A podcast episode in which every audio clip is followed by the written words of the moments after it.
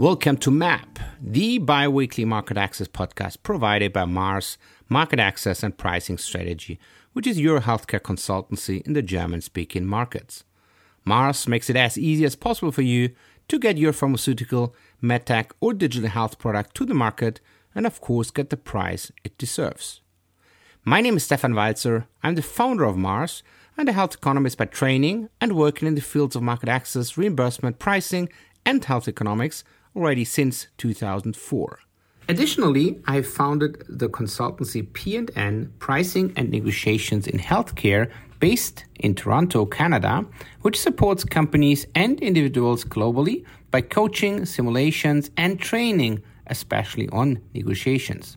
This service is including our innovative virtual reality simulation program and is part of the Negotiation Lab. And now let's learn about the market access and reimbursement systems around the globe. Good. Good morning, Nina. Good morning to Toronto, I think, right? Yes, absolutely. It's 9:30 in the morning here in Toronto. Thank you for having me on your show, Stefan. Perfect. Good to have you. Very and I think a very interesting kind of topic this time. I think normally we discuss more around let's say market access reimbursement systems, the discussions around payers, etc. But I think today it's even a bit broader. It touches very much on all of those kind of aspects, but it's clearly broader. It's around pharmacoequity. So Nina, before we start with that, maybe you can introduce yourself as well before we then jump into the topic that we don't forget that. Absolutely. So uh, I'm Nina Lathia. I'm a pharmacist and health economist. I worked for several years as a hospital pharmacist and then um, sort of rejigged my career uh, by going to graduate school, obtaining a master's and a PhD in health economics. And um, in my career as a health economist, I've worked both in Canada and internationally at NICE, the National Institute for Health and Care Excellence in the UK and um, as a consultant and as a consultant i've worked uh, done work for government agencies i've done work for private payers and i've done work for some uh, pharma companies. So that's perfect. Perfect guest for our show Thank you so much for having me. It's such a pleasure to be on. Absolutely, absolutely. So coming back and going back, I mean, I think it's probably also quite interesting because I think you have chosen pharmacoequity also as part of a quite recent paper, and you can maybe just as well speak to that very quickly. But I think when when having your kind of background with UK NICE, with the Canadian healthcare system from private side, but let's say from the different perspective, I think you have probably also chosen that topic quite nicely. But before we come to that, could you quickly tell us what you define or how you would maybe define pharmacoequity? What is it finally? Yeah, so pharmacoequity was a term coined by a US researcher who's written a very nice paper that you referred to um, in JAMA two years ago. And this term um, really refers to ensuring that all individuals or all groups within a population have access to high quality medications that improve their health outcomes, regardless of characteristics such as race, ethnicity, uh, socioeconomic status or any other individual factors. And you know, we we know from existing data that there are disparities in access to um, to medications, and and you know, I think the goal now really should be is how we achieve pharmacoequity on a population level. Exactly. I, I, think that's very important because I think um, when I first heard that terminology, I was more thinking about, let's say, those kind of uh, uh, um, uh, kind of differences between, let's say, regions. For example, that a product might be available in Scotland, but maybe not in England, right? So just by chance, or the same in Canada, right? Maybe might be available in one province, but not in the other. That was the first thing what basically rang a bell with me. But I think it's even broader, right? You just said it might be a lot of discussion we just have probably since a couple of years, right? Which is age, gender, social kind of generally this the, let's say the kind of social environment, right? Where you're coming from, etc. So how could we tackle that really? Because I mean, ultimately it is really broad and it's nice, let's say, from an academic perspective, but ultimately it really touches space for with every patient, right? Absolutely, and I think what, what you touched on is, is absolutely one important uh, um, component of pharmacoequity. You know, differences between regions within a country or, or, or globally with respect to access to effective um, medications. But really, when we, when we kind of take a step back and we look at it, these inequities are sort of embedded in the system all the way from drug development right up to an individual patient obtaining a prescription from a pharmacy. And I think in order to tackle this, we need to look at sort of every, every point along this continuum um, and, and strategies for, for addressing these these inequities at every point. So, for example, when we look at drug development, we want to ensure that um, you know in, in the drug pipeline we are um, developing remedies for the vast array of diseases that individuals experience around the world. Right? We don't just want to be developing specialty medications, um, you know, targeted um, at individuals living in what m- might be considered rich countries or high income countries, we also want to make sure that we are developing drugs for neglected tropical diseases that affect um, huge swaths of the population in the global south, right? Um, and moving on from there, we want to make sure that we make appropriate regulatory decisions and we integrate um, equity con- uh, considerations in, in, into regulatory um, frameworks, right? And I think up until this point, um, there hasn't been an appreciation as to how to systematically consider equity all along that continuum and you know moving on from from the regulatory sphere into into hta bodies and how they make decisions um, individual prescribing decisions um, and access access by individual patients to these to these drugs i think is important. And and and i think there are steps we can take at, at, at every point along that continuum no, I I, I fully agree, and uh, I think the other thing would would maybe reminds me of I think it's maybe a very special case, but it could maybe as well be something what could maybe as well be implemented in the different systems. I think when we think about orphan drugs, I mean maybe 10, 15 years ago there were no real incentives, also not for the pharmaceutical industry, right, to really invest there even with very small patient population, right? If we see now those ATMPs with what is it, nine or 10 patients maybe per country. I mean, yeah. no one can really say anymore that this is not attractive, right? Prices might be really high, right? But that's maybe on another aspect. I think we're probably even a step before that. And I think you said that, but and orphan drug is just more what maybe was an idea how to potentially create some incentives, how, eh, or especially also on the regulatory side, right? Um, when we speak about drug development, and you would think of, let's say, trying to decrease, let's say, pharmaco inequality, right? Um, w- what would be, let's say, incentives or maybe steps you would think would make sense to also at least have that first step, right? From clinical trial into regulatory approval. How could we, let's say, make that a bit more, maybe call it fair? Yeah, so I mean, I think I, I, think governments play a huge role in that in providing um, incentives um, in terms of you know funding development, in terms of um, regulatory decisions. I, I, think there there are definitely um, government incentives. I think maybe we need to look at the the issue from a global perspective too, ensuring that we you know globally. I mean, there's the issue of orphan drugs. There's the issue of of um, uh, diseases that may be more prevalent in the global south rather than in high income countries. I, I definitely think there is um, there are financial incentives to be had or or, or, or to be taken when um, when we um, when, when we try and create these incentives absolutely and i think then again when we kind of move to the regulatory steps i think we're we're making some progress we see with diversity as well in these mm-hmm. trials. I think that's the that, that's another component with respect to equity, right? Traditionally, there hasn't been a great deal of diversity in clinical trials, and and I think that point has been underappreciated because many of the drugs that are developed are potentially useful in patient populations in which we haven't um, evaluated in clinical trials, right? Um, yeah. So, and I think there's a greater appreciation of that. Um, the FDA has now recommended or, or has now implemented um, diversity requirements for late stage clinical trials. So I think we are starting to realize that, that we do need to do this. And beyond the regulatory framework, when we get into HTA decision making, I mean, traditionally HTA was focused on population um, population health and maximizing population health right? And there, there wasn't really a formal equity framework but i think hta bodies are now realizing it's not just about improving the health of the whole population it's it's also about how that health is distributed between different groups within the population and we know that there are even in rich countries there are health disparities based on socioeconomic status as we discussed before based on race, based on ethnicity. Um, and so HTA bodies are looking at formally incorporating equity considerations into their decisions through use of things like distributional cost effectiveness analyses, which formally quantify equity and and um, and and how those equity outcomes are distributed between different groups in populations.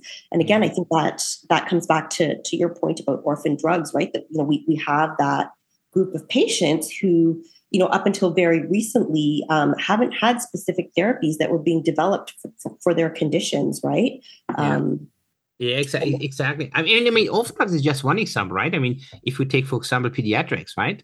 I mean, if you have suddenly a pediatrics program you also get a longer kind of uh, let's say time until your patent might expire from an industry perspective which is also a quite interesting incentive. So you might even think of let's say broaden that instead of just saying only pediatrics you could even say it's more kind of diversity factor right? So have you let's say done everything to really let's say implement a a um a, kind of I don't know how, how to say it, but it's probably more that the different kind of inequality measures have been at least being considered, right?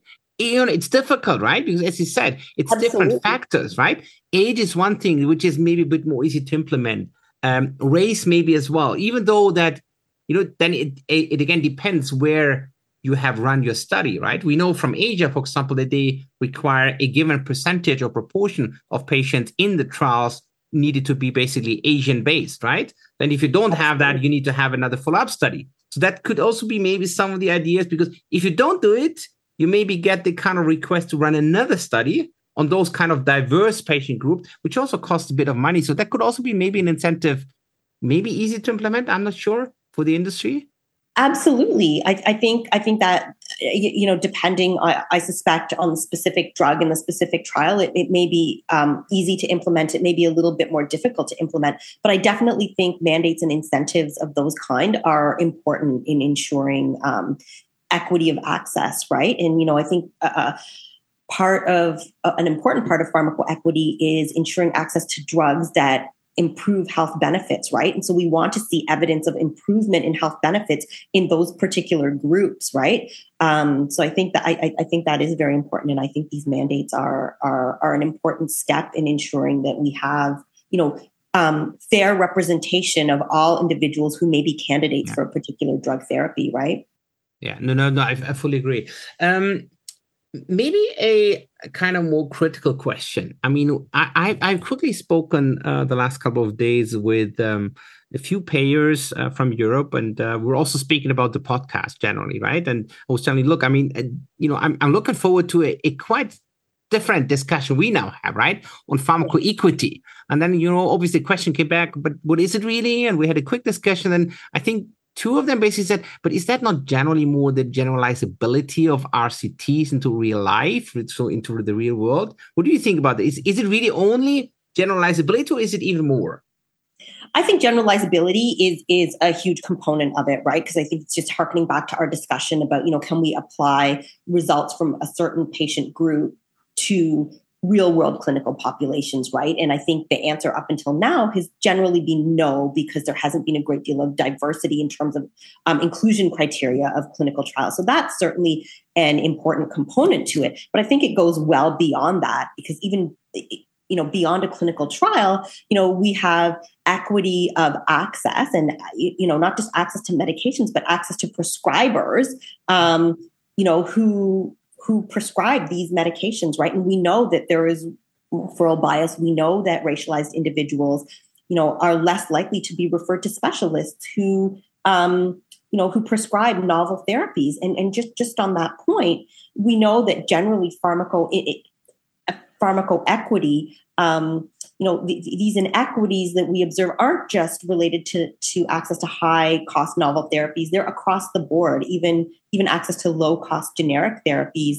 Um, there are disparities um, between groups within a population. So there's there's the issue of access to prescribers. And i think on that note we also need to discuss discuss issues around, you know, culturally safe healthcare. Do certain mm-hmm. groups have a legitimate mistrust of the healthcare system? Mm-hmm. And as a result of that, that they're not accessing the system and they're not um, receiving access to these therapies, right? And, and, and what can we do about that?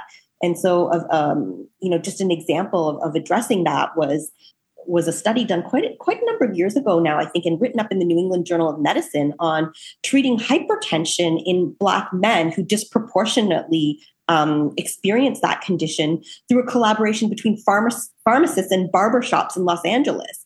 So I mean that was another, you know, where they they were more likely to take medication to address their hypertension and they achieved excellent health outcomes with blood pressure reduction as a result of that program.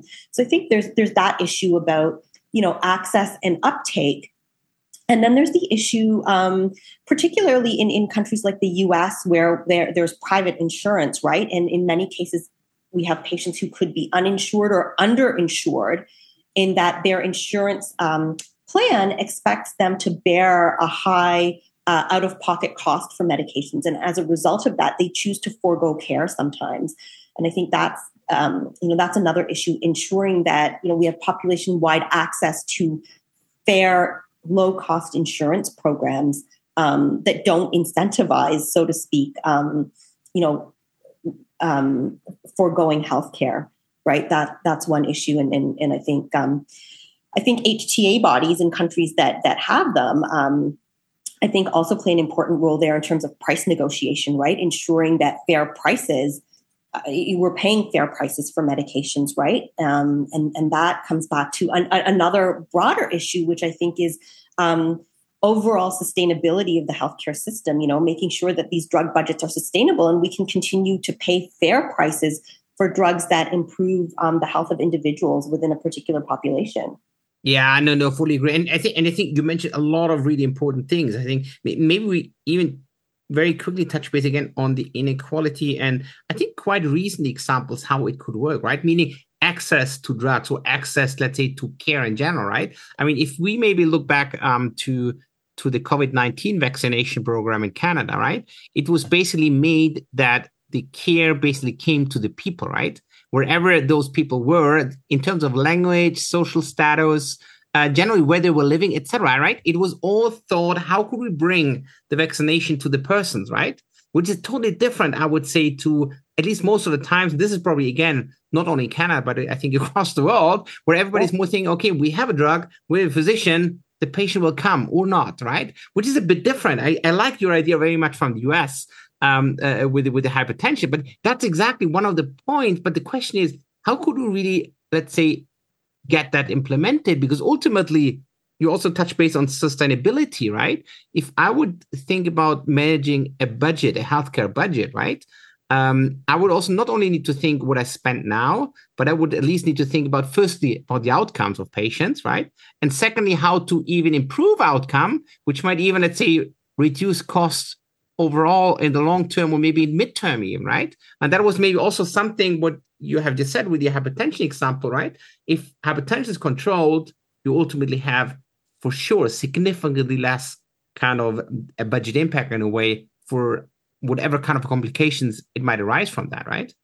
Oh, absolutely, absolutely. I think we we need to take a long term view. Um, you know through the lens of pharmacoequity like like what you know it's not just about the cost of the drug right it's about the long term consequences of ensuring people have access to therapies right um, preventive therapies, novel therapies, low cost generic therapies, whatever therapies they require to manage their conditions. And I really like your mention of the vaccination program in, in Canada. I think we had a lot of success with. Um, with groups, particularly with um, indigenous groups, kind of going to them and and designing programs um, that were um, that were aimed at increasing uptake and um, increasing trust within the system. And I think I think that was one of the um, one of the very bright spots um, for Canada, at least in terms of vaccine uptake. And, and it wasn't, I mean, I think the most uh, well known example is, is within Indigenous communities, but there were also, um, you know, religious groups that partnered with the government to administer um, vaccines, um, you know, in, in, in, in temples or um, mosques, et cetera. And, and that, that was absolutely a very successful program. And I think that really speaks to, um, you know the, the core of really what pharmacoequity is right like ensuring yeah. people who need these therapies get them mm-hmm. um, and it, it doesn't have to necessarily be in what would be considered a traditional healthcare set setting like a doctor's office or a hospital exactly. or even a pharmacy yeah no no no i fully agree i fully agree so i i, I think um ultimately, I think what this really shows is that there needs to be probably somehow a kind of political push, right?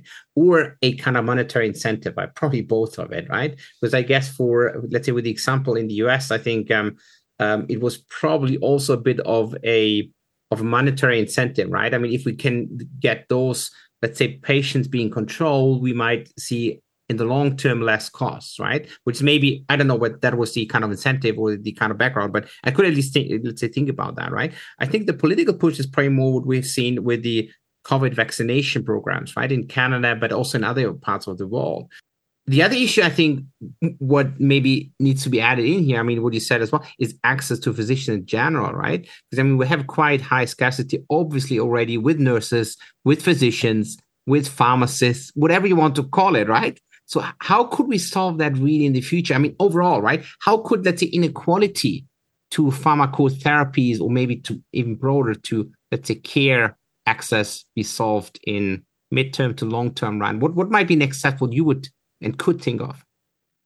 Yeah, so that's a really good question. And I think that's a particularly salient question that's come to light with the COVID 19 pandemic, right? We've seen an increasing number of shortages of nurses, doctors, other frontline healthcare workers. Um, and it's not an easy problem to fix. But one bright spot that I will mention, um, and perhaps this is my bias as a pharmacist, um, has been, um, you know, the expanded scope of, of um, pharmacy practice, at, at, least within Canada. We've seen, uh, I think, all of the provinces all 10 provinces and, and the territories in Canada move towards expanding the scopes, allowing pharmacists to prescribe certain medications for ambulatory conditions. Mm-hmm. In some cases, allowing pharmacists to become more involved in um, monitoring and following up of therapies through authorization for um, ordering lab values, making some therapeutic substitutions. Um, really, um, sort of making pharmacists key players in in an access point to primary care I think I think has been you know you know one of the positives to come out of that. Mm-hmm. i think you know recognizing coming back to your point that um, healthcare doesn't always have to be delivered in what is a traditional healthcare setting right? In in in you know establishing even community based organizations that can deliver healthcare. You know delivering healthcare um, to children in schools. There have been some studies to show that that's that's been an um, excellent program to in, increase uptake. For example, of HPV vaccines, we know that when they're administered in school, we have higher uptake than when um, parents are required to attend appointments in traditional healthcare settings. So I think that we maybe need to think a little bit outside the box, and we need to think of you know the fact that um, you know healthcare is, is is not doesn't exist in a vacuum on its own right it's interconnected to other to other programs and and to um, you know other initiatives within a community and i, I think that um, you know that that would be an excellent direction for us to move in and i think i think we're getting there and i think um, what's important too is that we engage patients in helping them to understand how they can access healthcare yeah, no, no, I, I fully agree, fully agree. I think um, it, it's really important. I think when, when you said, I think um, we need to think obviously outside the box. I think it's very important that let's say healthcare is not just let's say running in kind of fixed kind of boxes in a way, right? I mean, it, it is broad. It's basically affecting everybody every day, right? Whenever we wake up or whenever we sleep, I mean, everything is related to health at the end of the day, right? So we should exactly. probably even have that a bit broader. I mean, we had we had some discussions here, uh, at least in, in, in some uh, countries in, in, in Europe, um, for maybe call it practice on the go, right? Um, so private practices, which are, which might just jump, let's say, from one uh, location to another, to also and especially having maybe access more for elderly, no more, let's say, that flexible to go maybe into the bigger cities than to their appointments or something like that. I mean, we've seen that this w- would work what you know uh, seen basically with the vaccination program but it's it's still not implemented right? It's just a small step but i don't know. Maybe it's still the money which is missing or maybe the political will.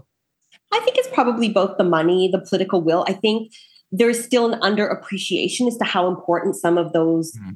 programs are. And i think um, you know on a societal level we need to implement systems to deal with this right like we need you know i mean that's an excellent idea of maybe you know sort of pop-up clinics or or you know mobile clinics but we've got to have um i think a, a system-wide approach so that mm. um, everybody who could benefit from that has access to it right in, in the same way we talk about equity um, to medications, right? You know, you know, we've got to have systems in place to ensure that everybody has yeah. access um, to the healthcare, be it medications or or other healthcare services that they need. And I think um, I, I, I think that's the key.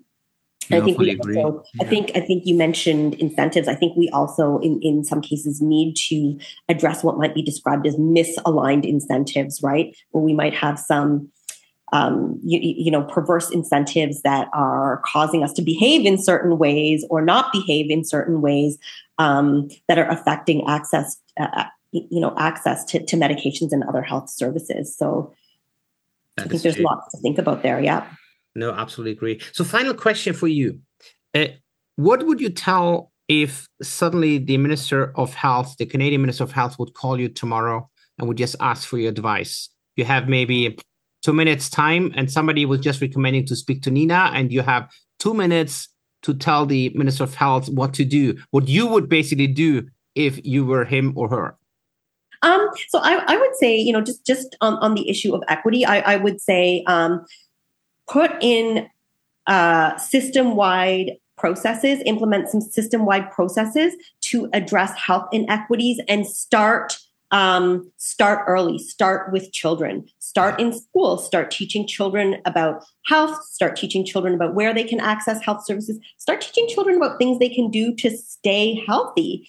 And I would also say my second piece of advice is take a long term view. You know, I think sometimes we're, we're all guilty of what could be described as short termism. Take a long term view. How does access to medications, how does access to health services benefit us 10 20 30 years down the line not six months down the line not not what it's going to cost for the next six months what it's going to cost for the next year what are we going to achieve if we implement these programs you know a decade or two down the line and i think that's um, that's very very important uh, that, that that's key to um, making good decisions yeah that makes a lot of sense thank you nina it was a great Thank discussion a lot of great insights and a lot of new let's say parts also to think of Yes, lots of lots of food for thought. So thank you for having me.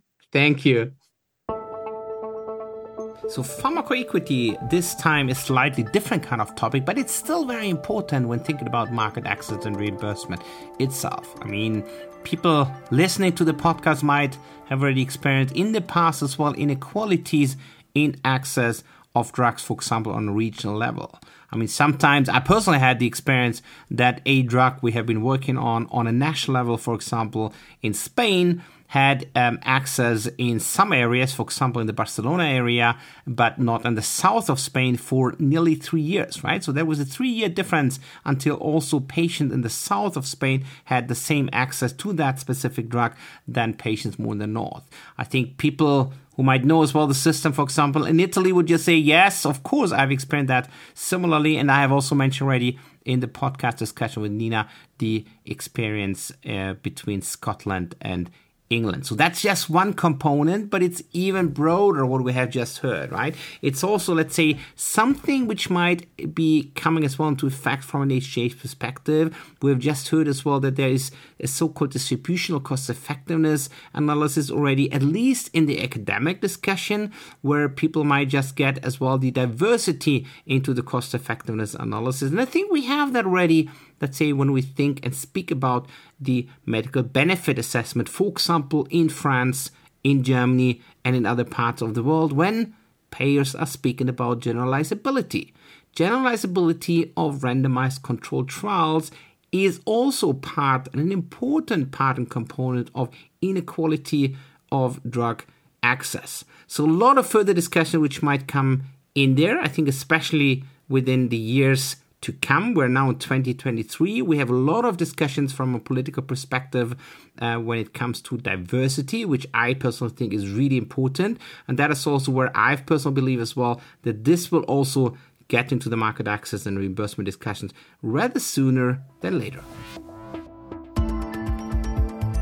That was an episode of MAP, the market access podcast provided by Mars Market Access and Pricing Strategy, which is your healthcare consultancy in the German speaking markets.